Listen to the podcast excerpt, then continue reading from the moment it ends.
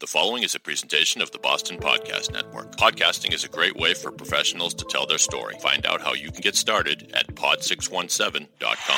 Are you ready? It's showtime!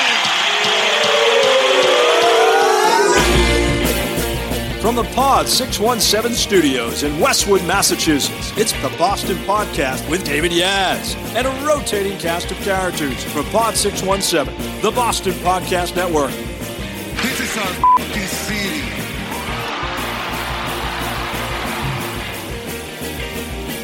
Yes, sir, ladies and gentlemen, boys and girls, and all the ships at sea. This is David Yas. I'm the host of the Boston Podcast, where we tell the stories of your city through the voices of your city. Learn about your city, prosper in your city, and maybe love your city a little bit more than you did before you listened to this uh, kick ass podcast.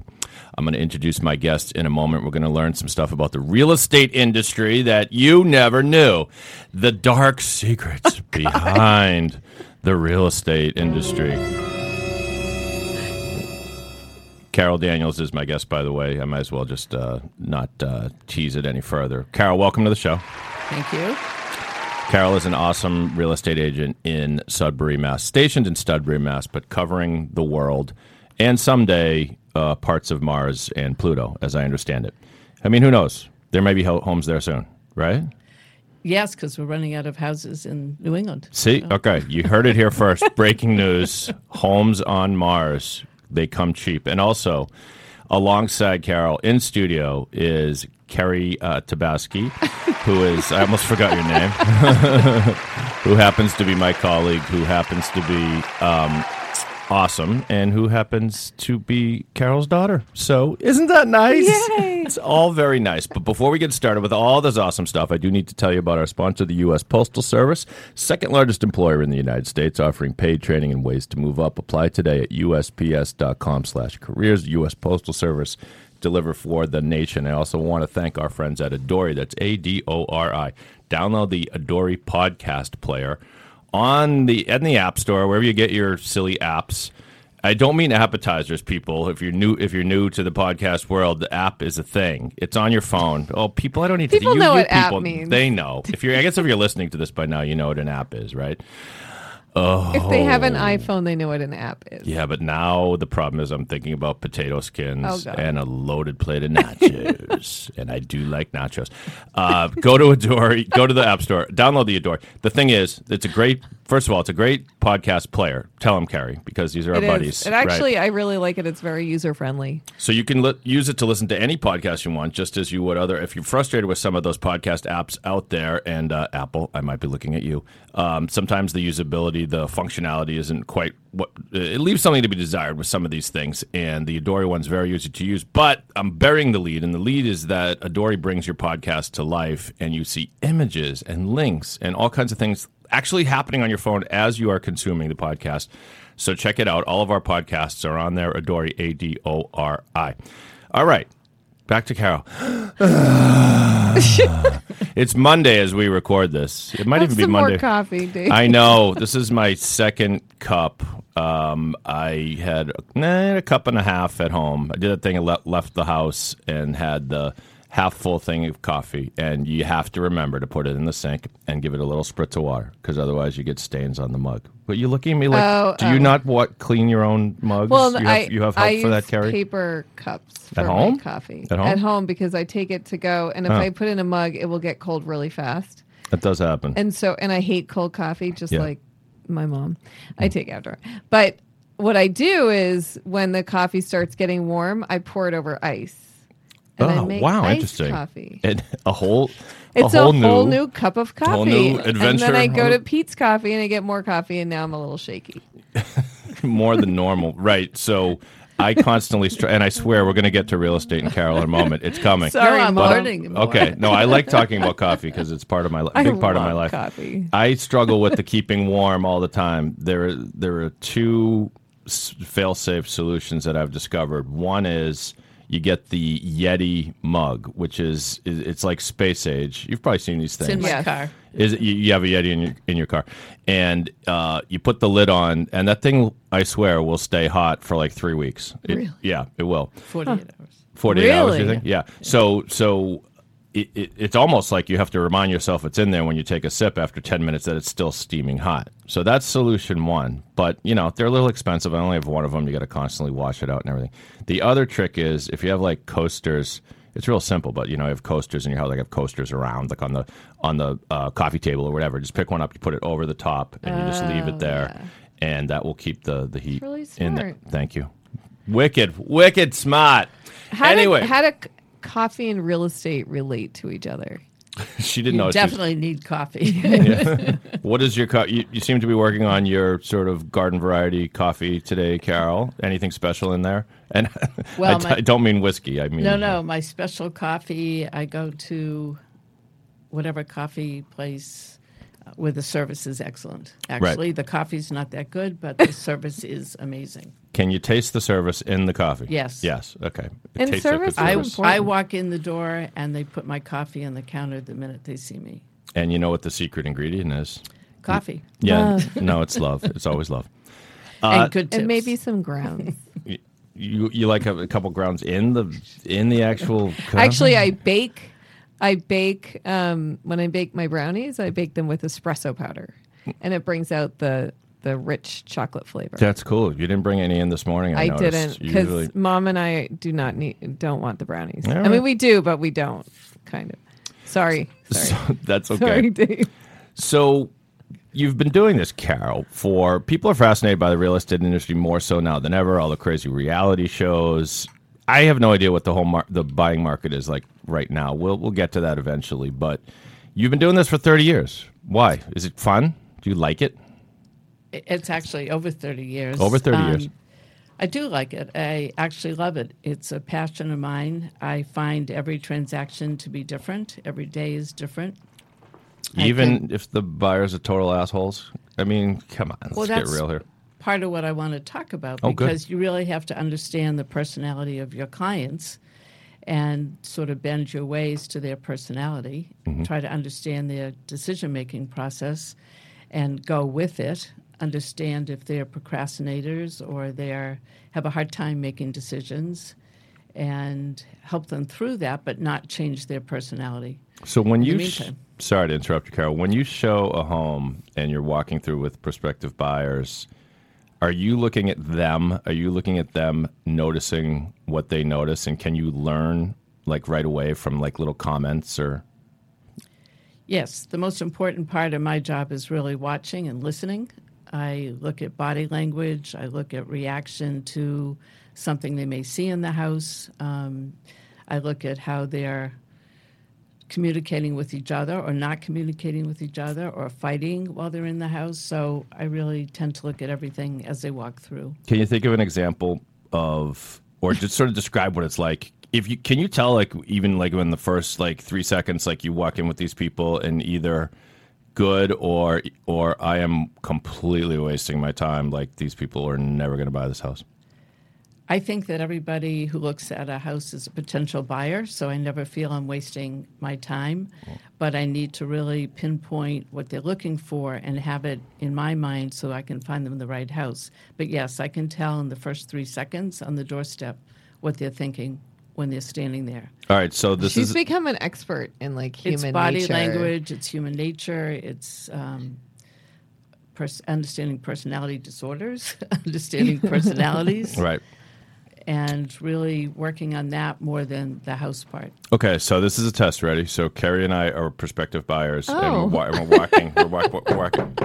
We're walking. Yes, come in. You can me see a house, Dave? Yes, and so and so we will play the the couple, and you, uh, God forbid, Jesus, but we're playing the couple, and and Carole, you're showing us the house. So, Sorry, all right, I'm not right. laughing at you, No. but I kind of am. So, Will you get into character, Sorry, please? okay, this I'm in is, This is science. Okay, Okay. All right. Uh, all right. Here we are at the walking up to the house. Uh, Is that what you sound like walking up to the yes. house? Stop Okay. it. Stop it. You- come on. Yes, and Carrie. Okay. Okay. Go ahead. anyway. Go ahead. We So- walk really loudly up to the house. We do. Okay. And all right, here we go. So, uh, honey, how long is this going to take? Because, you know, uh, the ball game's on, and Bill and Fred are coming over, and I hope you made the wings for me. I don't know. I mean, this is like the third house we've seen uh, already. Do we even have any hopes for this house? right? Well- yeah. Well, I So we can go. We can go. Honey, no, Carole, don't jump in yet. honey. What, what are you going to say? Yeah. Hello. Okay, well, let's just let's just look. Like I think it has That's good what you bones. said at the last one, and uh, we, we spent 45 minutes walking around that place, and you talking to that woman about reality shows and stuff. And can all right, so but if You really like don't this one? keep your options open, all right. you'll never know if it's right. Well, just but like, I, have know. a feeling about this place. You do? I do. I, I don't know. I heard it was haunted. I heard there were murders in this place. I, But maybe we we'll go? get a better price then. Well, not like the one with the uh, the husband who cut off his wife's head and buried in the backyard. Wait, God. I'm So- sorry, Ms. Daniels. Did you say there was a beheading in this house? this is what I'm talking about, darling. Let's go. Come on, the game's on. it, wa- it wasn't that house, but Okay. what, what you just portrayed actually happened. So when one partner is looking at his or her watch and anxious to get out of there, that partner has no motivation to move. Mm-hmm. So I need to find out why they are actually looking at houses Mm-hmm. because it takes two to move. I have seen people separate Because over the someone house needed a project. process. Oh, if you waited till the end of that skit, we were going to separate. and I have said to some couples, although I would love to sell you two houses, um, I'd prefer to sell you one together. Well, it's a big. I think it's a moving and buying a house is a big life, one of those big life decisions. And I think if people are kind of on the outs anyway, that's what makes them decide: do we buy one or two houses? Carole, what do you what, what do you Supposed to be do? a happy thing. It's supposed to be. I know it's not always the way We're talking about portrayed it. beheadings. Yes. Well, you now you do have to disclose. You, you've probably gotten this question a lot. You do have to disclose if there's been criminal act or a murder in the house. I know I'm going dark right off the bat here, It, but it depends on whom you represent. So if I represent the seller, um, if I'm asked that question, I need to answer. But a buyer's broker really needs to research if there's been So- a murder. have you ever had to tell somebody? Yes. Oh God, how, How did was how- that? yeah, how did that go? Well, also there are a lot of cultures that will not buy a house if there's been any death in the house. So Oh. um, you need to be upfront with that too. Okay, that that must be awkward. So let me tell you who died in this house. Edith Glassbury. She was 83. She led a full life. Um, and it was Thomas St. Vincent. Uh, he was 60. He had pancreatic cancer. hold God. on, hold on. I'm just getting started Oh, here. my there was a person. named- There was a dog that died. Uh, they had several hamsters that died And they're buried in the back. Um, and they're buried in the backyard. But really, it's a lovely place. It's really lovely. You can barely you can barely pick up the smell of death, even Oh though it's clearly there. No, okay, sorry. Go ahead, Carrie. So what? Um, I obviously have grown up watching you in real estate, and I've learned a tremendous amount. And I've bought houses from you and sold houses with you. Um, but what for the listeners? What do you? What goes into prepping a house to put on the market? Because it's not just as a matter of saying, okay, we're going to sell it, we're going to put it on the market. Like, what kind of research do you do? And I know I've called you at you know eleven o'clock at night, and you're doing a market analysis and you're getting everything ready. But what what other kind of prep do you do for putting the house on the market? Let me say that every house is different. And so the first step is really in pricing. Uh, pricing a, a house is critical, not overpricing it. It's not an exact science, but I certainly have a sense of what the price should be. So that really is the first step. And then I walk through the house with the seller and try to determine what the walking pattern will be with the buyers. Are they going to walk into the chair that's blocking the doorway? It is a lot about feng shui. It's about seeing the flow of the house. A lot of people talk about staging. I like to talk at preparing the house for sale or repositioning things So you that do you move already stuff own. around. I move stuff around. I Yeah. remove stuff. You buy stuff to use. I do. If if a house is really dull and beaten up, um, I will buy throw pillows and flowers and and bright accessories to add to it. But the best kind of seller is a seller who says to me, "What do I need to do to sell this house? Tell me what I need to with you." do." To sell this house in the shortest amount of time for the highest amount of money, which is everybody's goal. With that kind of a seller, it's now become business. It's not a commentary on how they live. If they have flower couches that are all torn from their cats, we definitely have to get those out. Um, but it's really repositioning what they own. I have an idea for you. So the next house that you want to stage, bring three things, okay? An Academy Award, you put that right up on the mantle, okay? Uh, a Super Bowl ring in a little glass case, you put that like on a coffee table. The price just went up. Right. It, well, this is what I'm saying. And this advice is free. And a photo of Barack Obama shaking hands with some random person that the, the prospective buyers will They'll presume think is it's the an hohomeowner. important Yeah. VIP's house. Honey, How What a much- great see, see, idea. How how much does that actually? Now that you brought that up, like how much does that make a difference in the price of who whose house it was? And I know we don't see so much of that in Sudbury, but in LA, you know, in, in New York, you know, this house used to belong to Oprah. You know, so how much of that comes into play in pricing a house? It comes into play quite a bit. For example, the Babe Ruth house was on the market. Ooh. And yes, right down the street from you have to look at really what is the house worth and what's the added value to the fact that Babe Ruth lived there. Where is the Babe Ruth house? In what town? You can tell us. Sudbury. Sudbury. Oh, it is in Sudbury. Sudbury. Yeah, so it's he on Dutton Road. So, so when, he lived there. what, right, and when the house came on the market, Does it I- still smell of hot dogs? Sorry, go ahead. no, No, but, but- we're still looking for his piano. Oh, I- Didn't did he push the piano in the pond across the street? That's the story. Mm. He pushed the piano across the street and into the pond. I mean, that's what I do when I'm angry. T- talk about a piano lesson gone wrong.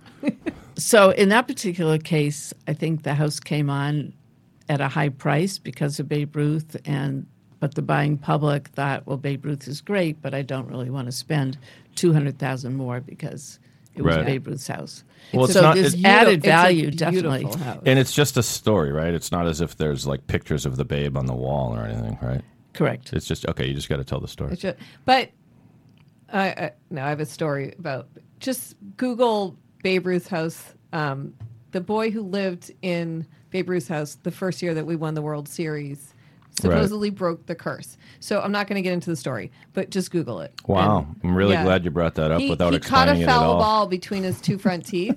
Yeah. and and that was the year. And he lived in Babe Ruth's house, huge Red Sox fan, and that was the year Part that we the won the World the curse. Series. Okay. Anyway, All right. Google it. Okay, so Cool. Well, wait, hold on before we depart that topic. This happened to me, Carrie. There, there was this. Um, Carrie and I went to the same summer camp as young people, and there was. I know uh, I paid for it. And there, there was you did, and thank you for paying for me as well. That was very nice of you. you. We barely knew each other. Uh, yeah, the um, the there was a camper who was sort of beloved and sort of uh, endured for his uh, I don't know what um, Ben Slav. Remember Ben Slavitt? Ben Slavitt, Jamie Slavitt. yeah, the they Slavits. had yeah. s- another generation come this summer. Oh, did they? Yeah. They're st- okay, Anyway, anyway, continue. So Ben Slavitt was lovable, but kind of an. Uh, I mean this in the most lovable way. Kind of an oaf, like an oafish kid, like just just kind of like uh, Slavitt. Um, again, I mean it in a nice way. Anyways, uh, my wife at the time and I were looking at a house in Sharon, and it was a decent house. We're looking around, looking around, and all of a sudden I see a photo of a big smiling uh, Ben Slavitt with these big braces on his teeth, and I so said. I said, uh, yeah, we got to go. We can't buy Ben Slavitt's house. Great story. Thank you. Great story, mom. Um, mom, Carole. What are You can uh, call her mom. mommy? What are some of the trends that I don't call you're mom. seeing um, now with home buying and home selling? Well, if I can tie that into the house preparation part. Oh, sure. Sorry, we no, no. digress. No, no, I want to tie it in time. together because Yes. it does Yes. evolve together. So if you have a house that you've lived in for 30 to 40 years and you've never changed the wallpaper or the kitchen counters or um, your furniture or the bathroom, the toilets, or whatever, um, that's not certainly with today's trends. And a buyer can't imagine living there. In fact, when a child goes through the house and says, This looks like grandma's house, uh, you have a real problem because the parents walk out immediately at that point. So, going along with the trend part, contemporary colors for today um, are really important. Painting is inexpensive. So, if a house has like mocha and soft grays, that house is going to sell much faster than a house. Wait, when you say painting, you mean paint the house, or did you mean Interior piece- painting. Oh, interior painting. So, Okay. like this color that we have in our studio. So, rather than dropping your house, good podcasting, Carrie. yes, thank you. It's a, it's like what The is what is it? It's It's like a a, good it's like a Revere pewter That's your favorite color. That's my favorite color. This is a. It's like a gray pewtery. It's a neutral. I mean right. neutrals. So right? people are really Terry, your affected. favorite your favorite color is Revere Pewter. No, it's my favorite color For color on the wall. No, Fine. my favorite color Mine's is like red. like a plum eggplant. Yeah. Although we have dark chocolate, we have chocolate therapy on our walls in our living room.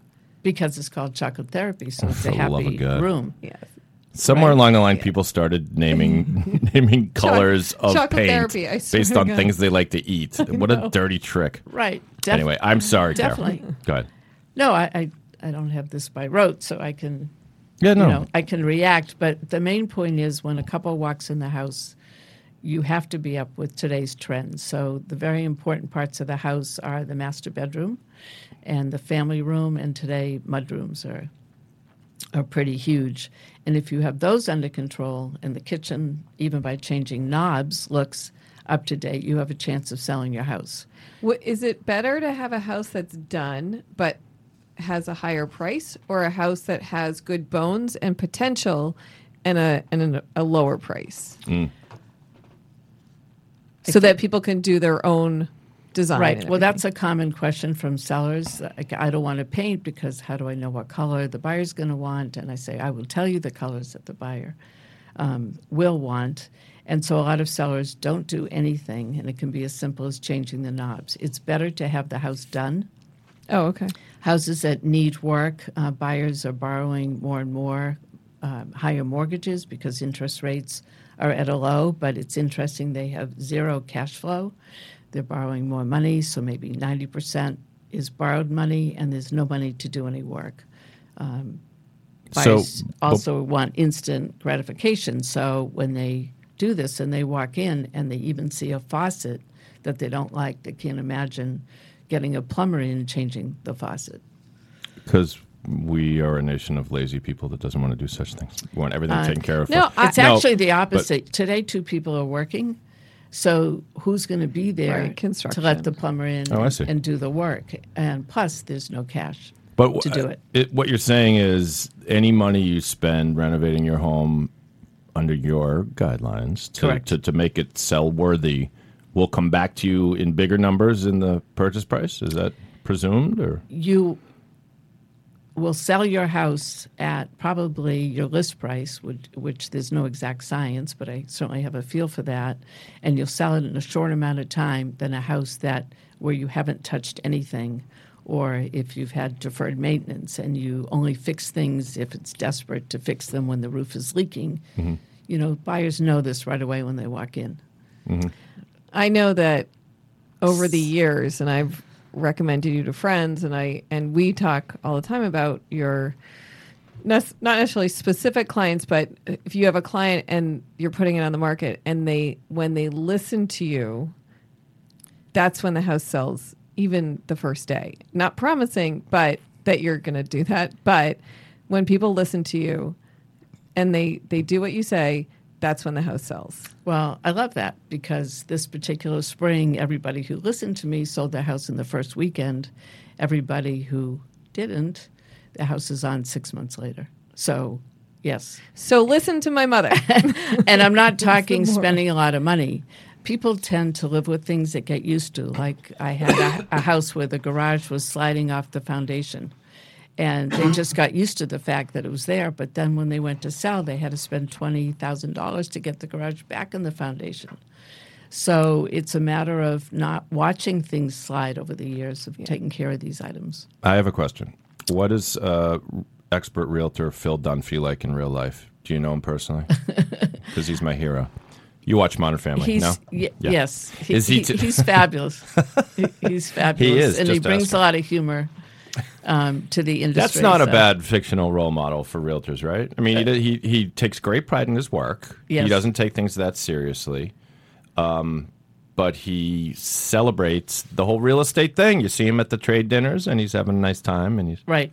now in that show, there's also depicted. I mean, granted, it's a comedy, but the, it's there's there's a rivalry between him and his his bitter rival Gil Bellows, who tries all kinds of tricks Right. to get Phil's goat. Does that sort of thing go on in your circles?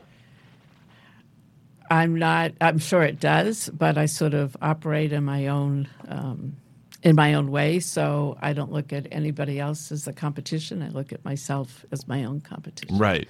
Those little So, jerks but it can does- fight amongst themselves. Exactly. Yeah. So yes, it does exist quite a bit. Um, yeah, there's a lot of that in real estate for sure. Uh, hold that thought. And Carrie, you have this uh, interesting theory. You're going to ask your mom about the similarity between online dating and real estate shopping, which I can't wait to hear. It sounds salacious. Before we do that, I need to tell you about our sponsor, the U.S. Postal Service, the second largest employer in the United States, offering paid training and ways to move up. Apply today. USPS.com/careers. From mail carriers to corporate management, the USPS works together to provide efficient, affordable service to the American public. Like all your real estate docs, when they get sent to you in the mail, thank you, U.S. Postal Service, because you just helped my dreams come true, you and Carole Daniels. So thanks so much.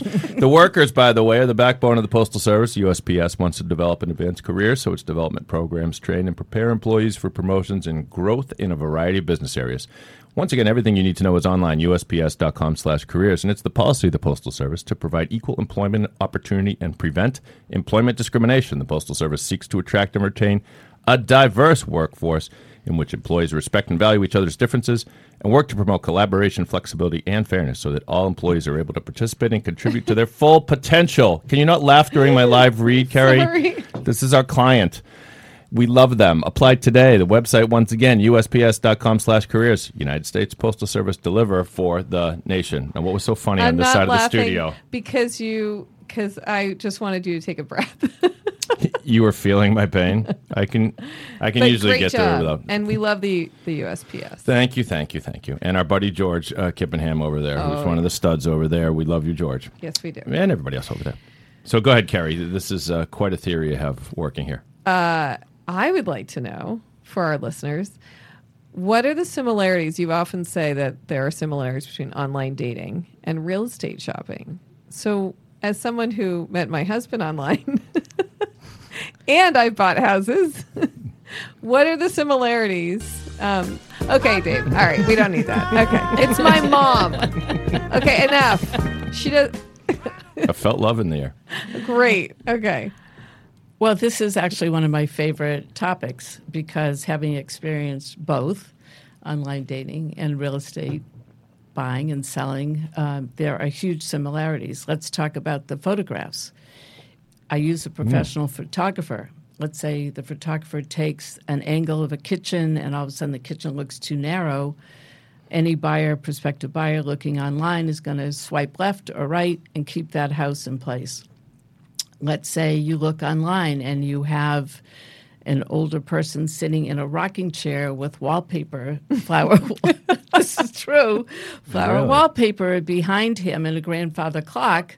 Um, you're going to think that Wait, he's there's a person in the picture for the house.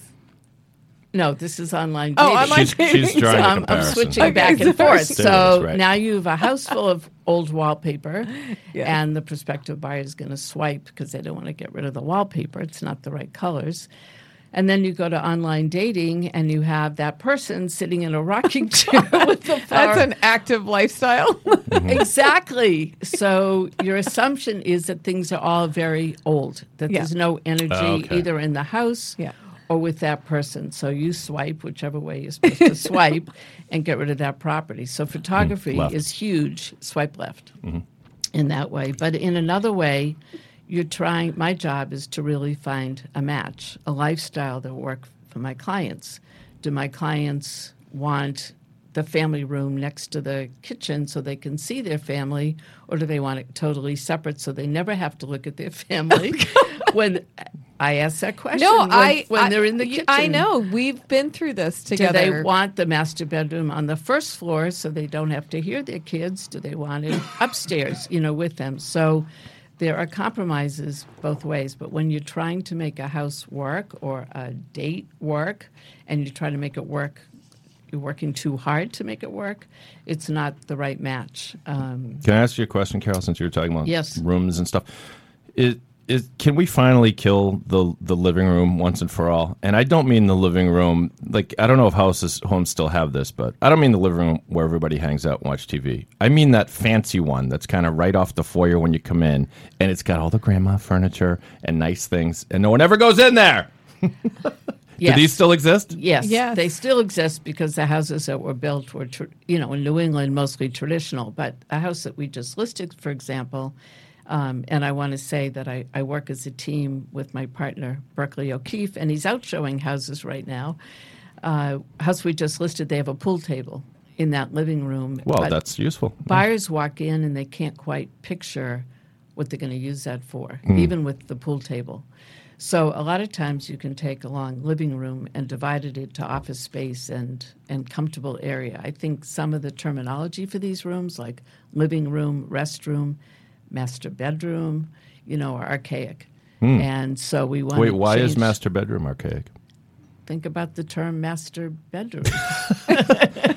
I'm the master of my house. This is my bedroom. You know, this these- is my mistress. so Well, the term is that, but, but the, the term is archaic. Yes, Yes. but but you but uh, it's still a thing. You need yeah, you need to know which one. I can't change. I Right. can't change all of this. But what happens when a buyer walks in? Most buyers don't have the ability to visualize. So Hmm. if you have a family that doesn't watch TV and there's no TV, you need to get a TV into that house because people can't imagine where they're going to sit. No, you need to get the the FBI. game. you need to get the FBI in there because if they don't watch TV, they're serial killers. Oh, I'm sorry. So you take that living room to go back to your question, Right. and you put a TV in there and a sound system and some more contemporary furniture, and all of a sudden it is a room that you're going to use. I love it. That's smart. Okay, I'm on board with that. Yeah, what what we my second home we bought that that fancy schmancy uh, living room that was just not in use. We actually put up a wall,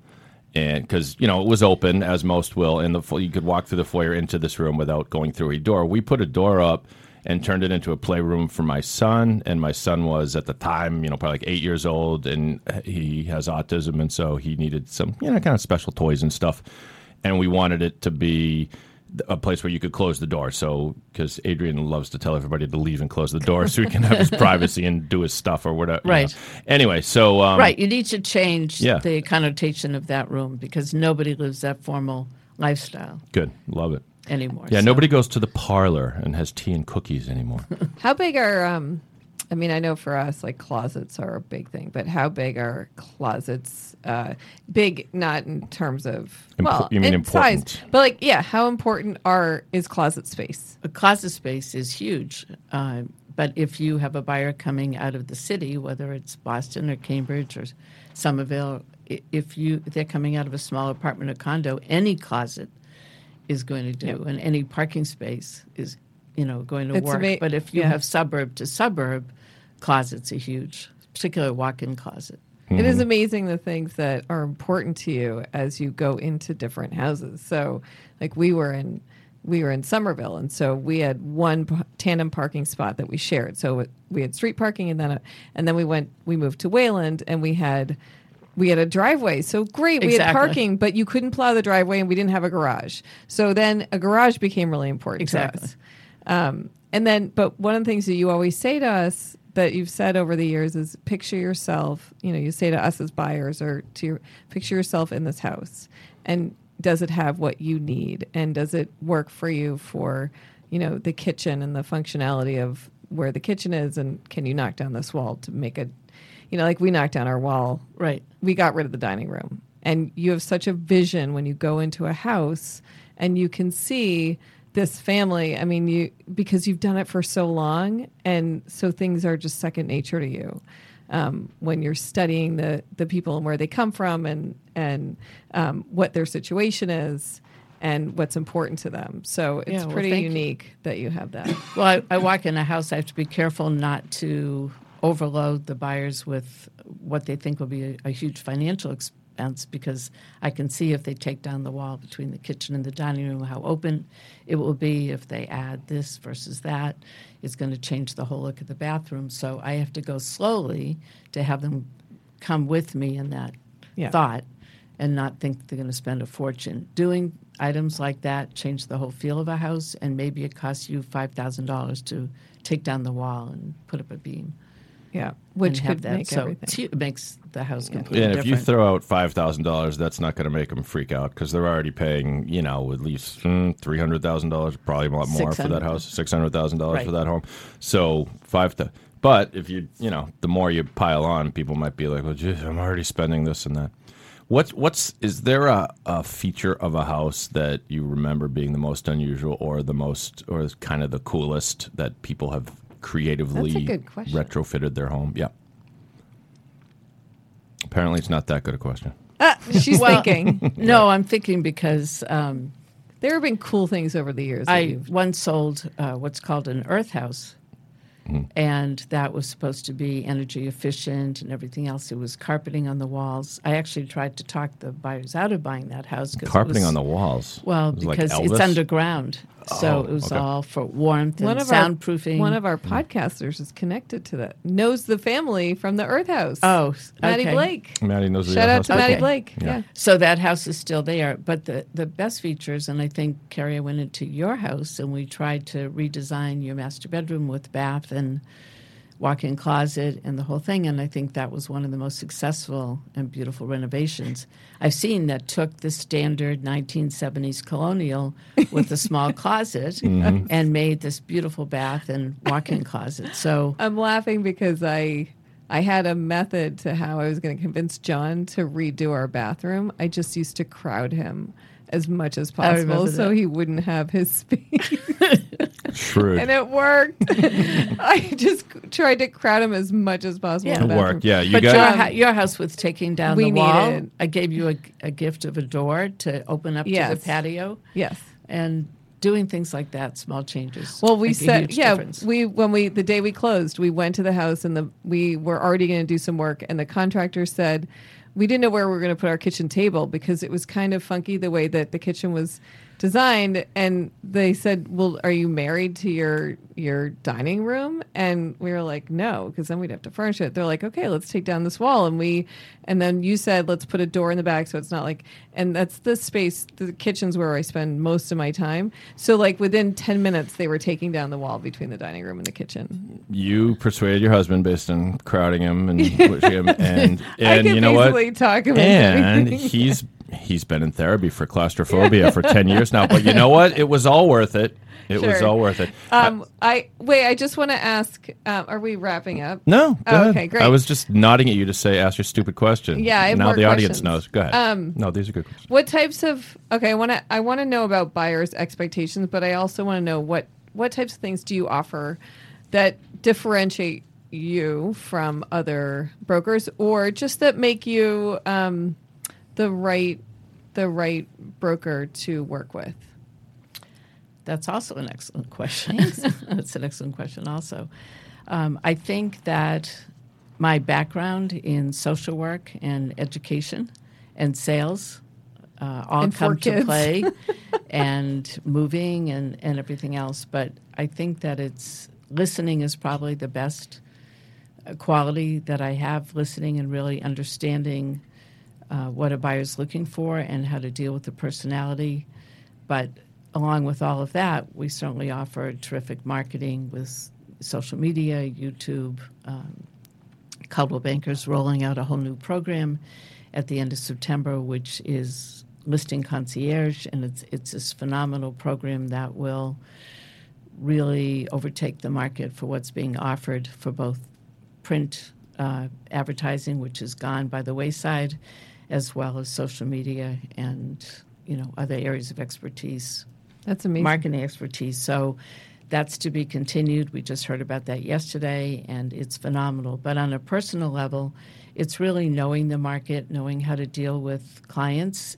Every transaction has approximately 12 people involved in it. So I'm like the quarterback that keeps everybody calm and keeps everybody communicating. I have never lost a sale in the process. I'm too careful with the financing portion, expertise, and making sure the buyer's qualified. So I have a 100% track record on making sure the sale closes. It's not just about showing a pretty house. There's certainly a lot more to it, you know, than that. So and your follow up range. afterwards. I'm gonna sell. I'm gonna sell you right now. but no, the follow up after everybody. You have a lot of repeat um, customers because you they know they can call you if they need anything, and it's pretty amazing how many people just continue to to work with you and how available you are and how accessible you are to people after the sale. Well, thank you. I think the communication I want to add in there too, because unless I'm on an appointment or doing a podcast, um, I respond generally within, if not instantly, you know, within an hour as far as communication. But I have clients who aren't thinking of selling for maybe five years. And they'll say, Should I put in these appliances now? What should I do? And so it's a long term relationship you know that way I- do want to say that in the decision making process which i listen to i often ask going back to the match part i often ask a client who together as a couple or married how long did it take you before you decided that this other person was quote the one and when one couple told me 13 years they dated i knew what the process was going to be like in finding a house because how you how you make your major decisions you tend to carry over into other areas. So That's it's a really cool device. that's really proud of that. interesting. Yeah. yeah. so I asked them about their major decisions. Some will say we met and we knew right away and we got married within six months, and then I know they're going to buy Yeah. a house. Yeah. We I don't just, know who we- you're talking about. yeah. We just met at Starbucks this morning. We're looking for a Ready house. to buy a house. Yeah. Yeah. That's really interesting. Yeah. Well, you just you know people. It's just over the years. It's this. You've got it's this. It's almost like a whole other education in in sociology and human Absolutely. interaction, human relations. Can I uh, ask? Do you ha- are you in the middle of a sequence of questions here, Carrie, or may I ask a No, a, fun, I, a silly I- fun question? No, can he ask a silly fun question? I want to hear about the buyer's expectations today, but then I also want to hear David's silly fun question. Let's mix it up here. It's what podcasting is all about. Have Have you ever? I have some features of homes that I would like to see. I'm wondering if you've ever seen. Have, have you ever sold a home with an indoor pool? Yes, Really? Yes. What? what in and, Sudbury actually. and is it like super nice, or is it kind of like mm, maybe they shouldn't have put it in the pool? It's all musty and stuff like that. I sold two Yeah. with an indoor pool. One, you could smell the chlorine throughout the house. That was not done well. And the second one, the pool was separate. It was all glassed in, but it wasn't as though it were in the middle of the house. And that was perfect. It was lovely. Yes. It w- it wasn't in the middle of the house. You said it was like a, It was off to the side. And could you the op- family? You could yeah. see it from the family room, but it wasn't located right in the middle. I want that. That's the what I want. Okay, well, I can sell you that. Yeah. Well, I, I uh, talk to me in ten years um, when the podcasting boom hits its apex. Um, but that was the one where the owner ran off with the housekeeper, so that wasn't What? very good. see, now we're getting somewhere. Um, how about a panic room? Have you sold a house with a panic room? Oh, good question. Thank you. Um, in a way, because I have a house on the market now that has a grow room. Um, I don't know what Is that. that like for growing Well, things? th- there was a son with a medical issue, so Okay. the grow room was to grow marijuana Oh, at was. the time for Oh. medical marijuana. That's what I was. so that could easily be used as a panic room. Um, my bedroom is No, my well, pants. now it's, wait a- it's temperature controlled. yeah, but the moment No you get in there, it's like no need to panic. Ugh, not panicking anymore. All's good in here. All right, here's some more fun ones. How about an indoor zip line? Probably not. All How right, about an indoor basketball court? oh, for real? Yeah, sure. Wow. yeah. if That the room house must have is been big huge. enough. Full court or half court? Full court. Full court. Oh, That's- damn. Well, there's uh, our neighbor. Um, they put in it, their basement. They made it look like a skating rink. So they're they have the boards and they have the the floor looks it's shiny white floor painted to look like a Bruins. Oh, I love a it. Bruins rink. They have a mural with like different people That's characters. fabulous. That's Um, cool. yeah. See, if you get out of the whole thing about like the living room and you look at your space as space and just look at the perimeter, you can turn any room into anything That's you so cool. Are, but are wait, man caves a lot of? wait, hold on. Before Yeah. you get to the man cave, the hockey. I want to hear more about the hockey thing. So, but it was that was purely decorative. Like they didn't actually sort of play indoor hockey on there, or did they? Were there nets? Yeah, yeah, there they're were using it for indoor. Oh, so the kids played hockey down there. But why not, right? Right. Not Not ice hockey, ice obviously. hockey. Like Yeah. street hockey. yeah. How big was this room? Was it huge? Yes. Wow. Yes. I want to play. It's beautiful. they they did a beau- they took this farm they built this looks like a farmhouse and it's just But wait, when you go down into that, the, that's in the basement. yes And like, if you're in there, are- are you are you like? Do you have to be in the rink, or is there actually like a room to stand and do something outside of the rink? Do you see what I'm asking? I'm. Not, yes, I think there's. I don't like know a why I find this so off important. The, Okay. I'll, I'll have pictures. Okay. I'll, You just you just pictures need the and send length of the room Right. and the Yes. height of Yeah. the Right. ceiling, and Yeah. you can do anything. Dave's going to turn his his family room into a I thought about turning pool it. slash hockey. I, I'm not kidding. I looked. I looked into ball pits. I think it would be fun to have a ball. You ever saw oh. the house with a huge ball pit in it? Yeah. Germs. Sorry. I've seen houses with with ropes where the kids can get from the second floor to the first. Oh my God! I was going to ask that. Seriously? I had Yeah. that down here, but I, I Yeah. thought it might be too joke. No, like a Wow. fireman's rope. That's so cool. like a pole or yeah, a rope? no, a rope. They they shimmy down It- or up. What? Yeah. Or up. Yeah. With a hole in the in the floor slash ceiling is what you're saying, right? To the next floor. No, it's swing. They can swing over the banister to get to. What? No way. No way. I wanna live Stop it. there. Yours. I had In that Sudbury? down. I had indoor ropes course. That's so funny. Oh how about how about a playground style tube slide? Any of those? Um, I did s- no, but I did. I didn't Fisher sell that, but in our I, I house. did see in a magazine someone also had a tube slide going from the second floor to the first. Yes, I want that. That's amazing. Yeah. I think Dave just wants you to show him around to all I just. I want- think you want a playhouse. I do. I want Oh, yeah. ha- part Playhouse, part Willy Wonka's uh, But castle or for money, you can do anything. It- it- I know. I wish I had some. Um, uh, there is a building in. Um, I want to. It's in the Far East somewhere, but it's one of these super new buildings, and it's it, it's um, huge. It's like the our their version of like John Hancock Tower in Boston. And if I heard the story right, there's a slide that goes like all the way down. And it'll take you like 20 minutes to get down, but you know, j- yeah. I mean, but but What if um, you forget something? that's a good gotta go point. back It's a up. long elevator ride back up. Yeah. Um, okay. Yeah. You asked a question about man caves, which of course I wanted. Uh, is Of course, that's yes. I've had a few in my past, but yes. Are So, there like man caves and and like you know out she caves? I she saw the most phenomenal man cave Yeah. um, recently at a house that is actually on the market. And so the whole lower level, lower level, he actually had a sports car in there. He had a huge garage door that he could drive his sports car in.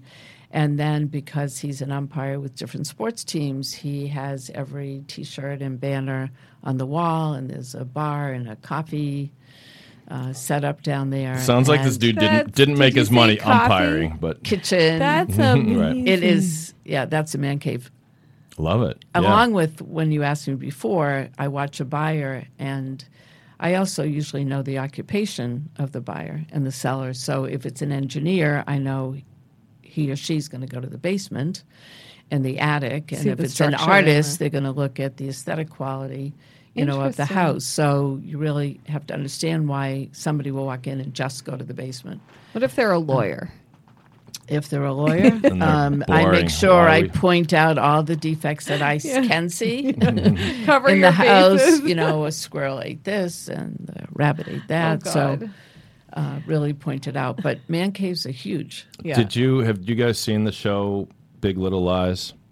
Yes. Yes. Carole, have you seen Yes. it? Season one. Yes. Yeah. Um, well, in season two, um, the the guy who's Laura Dern's Yeah. The one who um, lost all the money. or- Yeah, he's he's kind of a, an, a Oh, sad sorry. sad sa- Spoiler. eh, spoiler. He's, he's like a sad sack of a character who was was rich, but then apparently gave all the money back, and he's got he's got this epic man cave, which the centerpiece of which is a train, set, and he sits there doing his uh, his trains all day, and and then at one point Laura Dern gets really pissed off and goes down and starts smashing things, all of his collectibles.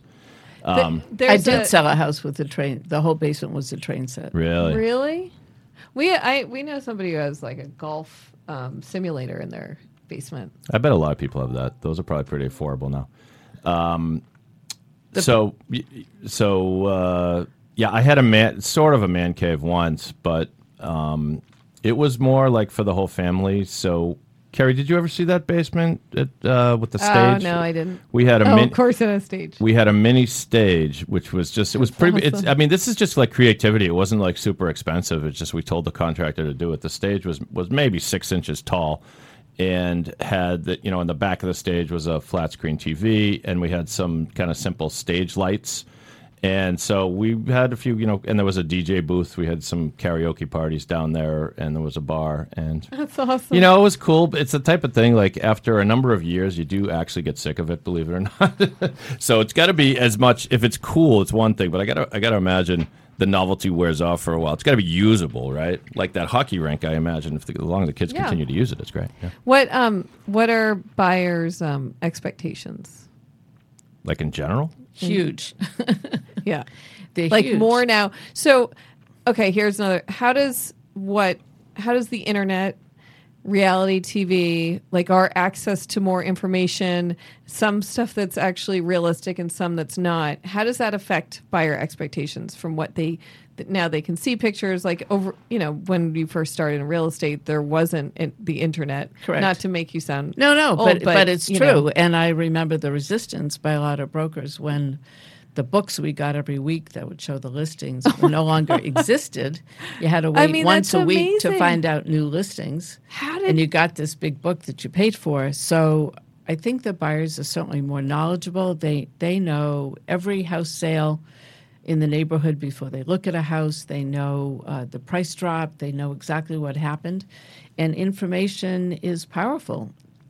And I welcome it because I also can access all the same information to see what they're thinking too. There are some sites, um, I'm just going to say like Zillow, that will give us estimate, and sellers and buyers have that number in mind. But I want to add that those numbers are not accurate because they adjust almost daily depending on if there's a sale within a certain range you know, distance, geographic distance of the house. So if you're in a condo and there was a sale down the street for a million five, your property did not just suddenly go up two or three hundred thousand and drop the next day. So some of that information is not accurate, um, but knowledge is so important. And so I try to have all the same knowledge as I think my buyers are going to have that Yeah. way. Did you So- say Zestimate? Yes. So- Shame on you, Zillow. But Don't make up stupid but words. they're- So they, is that in the dictionary? incorrect. I mean, Yeah. and a lot of Right. times the data that's put in to arrive at that number is incorrect. So So what should they use if not Zillow? Or are they, are they all they, kind of they should use me. Yes. So my website is liveinsudburyma.com. Uh, it's also liveinwaylandma.com and all the surrounding towns. Email is great. Text is fabulous. Go ahead. Oh, number is 508 277 6956. That number, once again, 508 277 6956. That's cool, people. You hear this? You're getting all this real estate advice. Carole just invited you to text her. Do it now. Don't worry, it's not going to ring now, Carole, because it'll she ring will. in the she future. will. I have my sound you. off. Okay. No, it's, She's she's. I'll freak out if it rings now because that's not how podcasting works. I know. Anyway. I know. Yeah. I know. But I want to say that, you know, communication's important. My business day ends at midnight. And so Wow. I have gotten back to everybody I need to by midnight. And then the new day starts six hours later and um, sometimes in the middle of the night. So she's in- flash forward to 11:55 p.m. tonight, and it's me on the phone. Hey, Carole. Dave, what do you want? Just wanna say like- hi. Just saying hi. What's up? Great podcast today. I liked it when we talked about the panic room and the weed. Sorry. That's fine. I'm up. Yeah. Okay. Some I gotta say we're looking at we're looking at um, photos of Oh, man my man caves, just random ones on the internet. It, it just they- they're too much.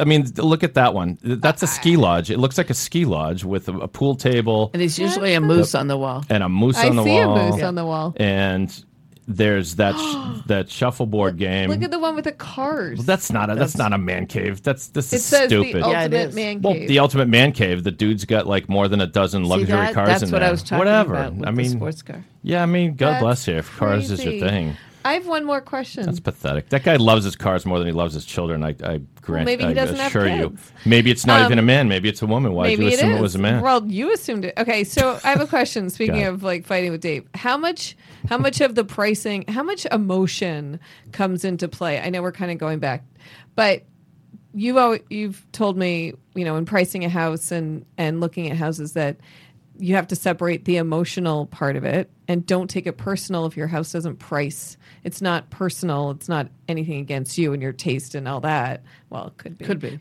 Could be. um, how much of it is do you have to separate the emotional side to what's realistic in the market? Uh, that's another good question. So Thanks. I probably, although I've seen just about every house on the market in my area, I probably take five to six hours retracing my steps and going back over everything, what homes have sold for that is similar. Um, every house is different, what the features are, and I present a written market analysis. And usually the seller comes to the same conclusion by the time I'm done with my summary.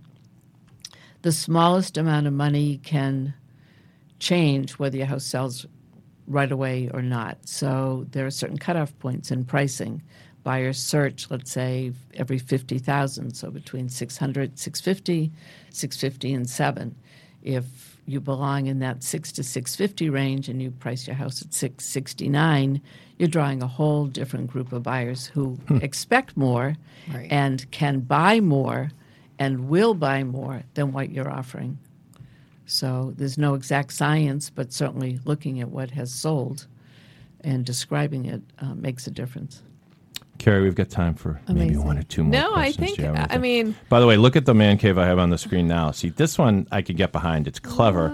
It's oh, clearly that is amazing. Yeah, it's so this is clearly a football junkie and a Redskins fan because he's got now this the room does not look huge from the photo anyway, but in, but he's got you know the They the have a leather lazy Susan. yeah they've got a le- leather six leather recliners three uh, two rows of three But The- they're the not ba- facing the screen. right No, well well not 'Cause yet It's on a swivel. yeah, Oh. it's it's they are. How do I describe this? They are on a circular, like Carrie said, sort of a lazy susan with turf on the floor, and the lazy susan is elevated. When I and when I say lazy susan, I guess that's what I mean. I imagine It's- that it you can turn it. It's well, of motorized, course, it must be. It must be motorized. either motorized or not. Like if they wanted to do it on the cheap, I'm sure they could just put it on some sort of hydraulic, like swing the thing Yeah. around like a regular lazy And then they can susan. watch you the need some luck. screen. So right, it looks like you can you can rotate this disc, which looks like it's about maybe ten feet across.